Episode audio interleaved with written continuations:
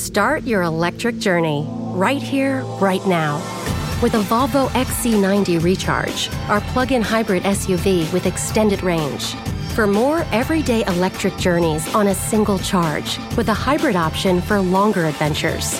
Contact your local retailer to book a test drive or design your own vehicle at volvocars.com/us. The Volvo XC90 Recharge Plug-in Hybrid, the electric car with a backup plan.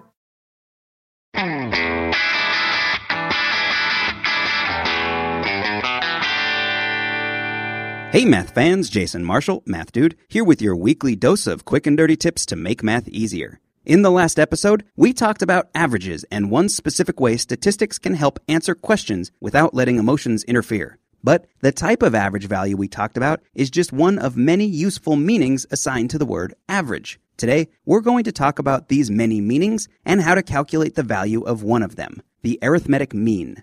As we talked about last time, batting averages in baseball tell us how often a hitter has been successful at the plate. For example, a 320 batting average means a player has hit safely in 32% of his at bats. But besides telling us about the past successes of baseball players, what exactly is the concept of an average value good for? Well, the purpose of an average value is to find a single number to represent the typical value of an entire list of numbers. Just what type of lists are we talking about? Well, almost anything. A list of grades on an algebra test, a list of the weights of golf balls coming off a manufacturing line, or perhaps a list of how many leaves are on each tree in an orchard. Each of these lists provides what is called a sample of data, and the calculated average value of that sample represents its typical, or average value. So, what's the best way to calculate this average value? Well, there really isn't a best way to calculate the average value there isn't one unique method that gives all the information we'd like to know about a sample. So then, what's the best known way?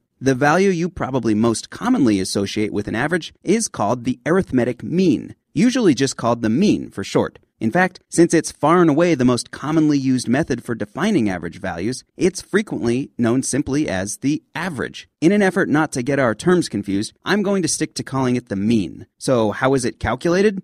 Imagine you have 11 fun pack sized bags of potato chips. How many chips do you think each bag contains?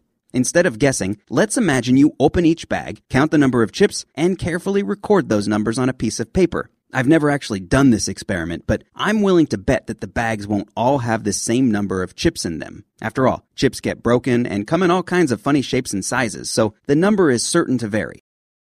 Start your electric journey right here, right now. With a Volvo XC90 Recharge, our plug in hybrid SUV with extended range. For more everyday electric journeys on a single charge, with a hybrid option for longer adventures. Contact your local retailer to book a test drive or design your own vehicle at volvocars.com/us. The Volvo XC90 Recharge Plug-in Hybrid, the electric car with a backup plan.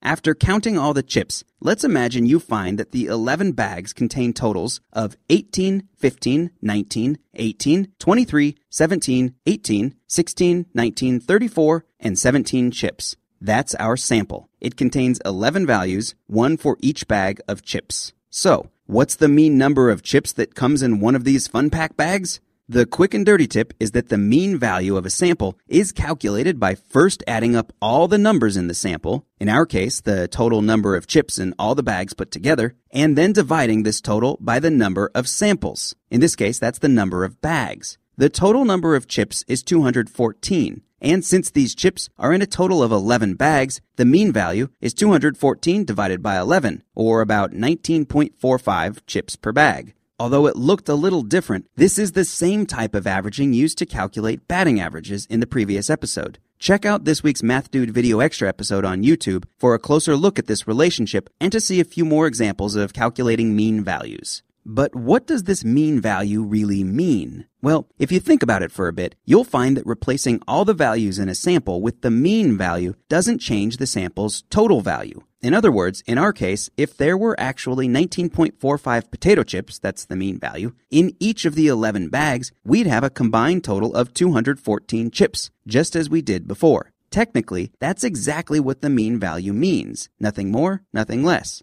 It's certainly a reasonable way to calculate a typical value for a sample. It satisfies our intuitive sense of what an average should be, and it works very well in most cases. But there's nothing magical about it, and there are certainly other ways to calculate average values. And some of these ways are actually more useful for analyzing certain types of problems. In fact, I'd argue that one of these other ways is better suited to our problem. Why do I say that? Well, unfortunately, we're out of time for today. So the answer to that question will have to wait until the next episode about median averages. In that episode, we'll see how this type of averaging is better for certain types of data, like ours, and we'll also talk about a pretty impressive application of median averaging that you can use to remove unwanted tourists from your vacation photos. Until next time, this is Jason Marshall with the Math Dude's quick and dirty tips to make math easier. Thanks for listening, math fans. Start your electric journey right here, right now. With a Volvo XC90 Recharge, our plug in hybrid SUV with extended range. For more everyday electric journeys on a single charge, with a hybrid option for longer adventures. Contact your local retailer to book a test drive or design your own vehicle at volvocars.com/us. The Volvo XC90 Recharge plug-in hybrid, the electric car with a backup plan.